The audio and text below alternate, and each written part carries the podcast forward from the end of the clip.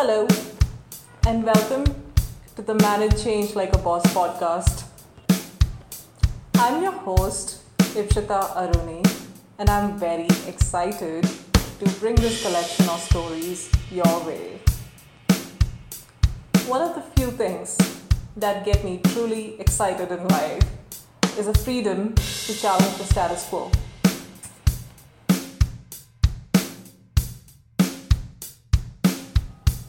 Course, we all need to be politically correct, but there do exist elegant methods to drive change, to reorient organizational strategy, and to make your mark in one fell swoop. If that sounds too good to be true, my friend, you're in for a treat. Over the next five minutes or so, you will witness a journey that practically changed my life forever. Are you ready? I know I am.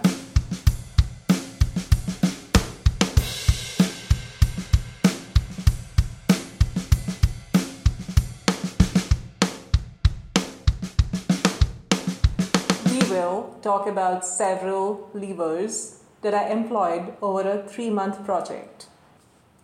These massively impacted how my team responded to stressful change measures as well as risky outcomes.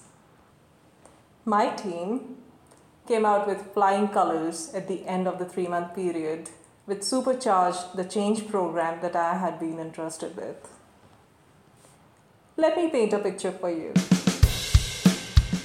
We were dealing with the risk of shutting down a project that had been underperforming for years. Massive product backlog, quarreling team members, and a conflicted power structure to make things worse. I used a situational leadership style to manage my new team members, which also included several members who were pretty senior to me in terms of both age and experience. My first priority was to help the team to aim better and to stretch their limits. So I set about understanding stakeholder expectations. Mind you, I was reporting to three different managers at this point. It was veritable chaos management, to put it lightly.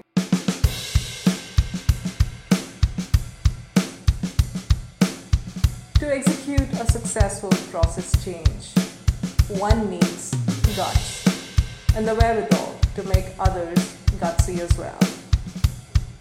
I got each of my team members in a room individually, mapped out their career progress journeys, and assigned them customized work plans to get them where they wanted to go next in their career.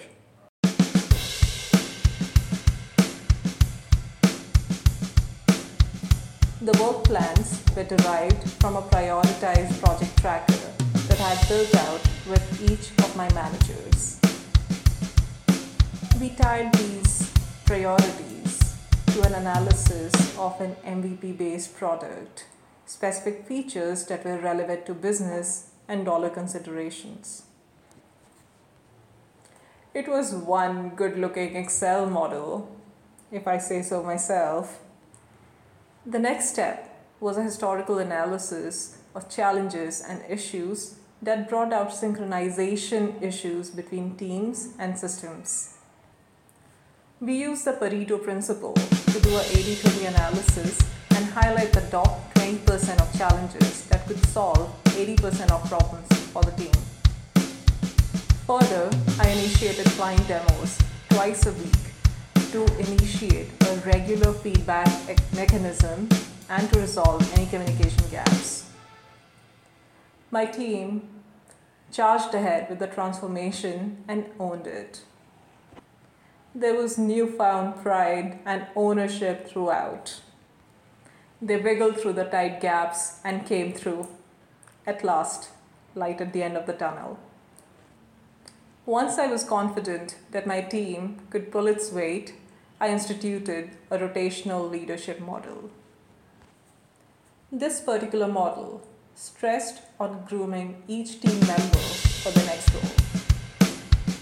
They were each given the chance to lead team meetings and make critical decisions once a month.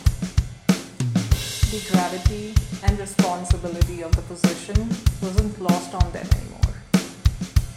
And that is how we set the high bar of a 500% productivity boost in three short months. And that's a wrap, folks. Hope you enjoyed learning about how I transformed a team of laggards into a team of leaders. This is your host, Ipshita Aruni, signing off. Until next time.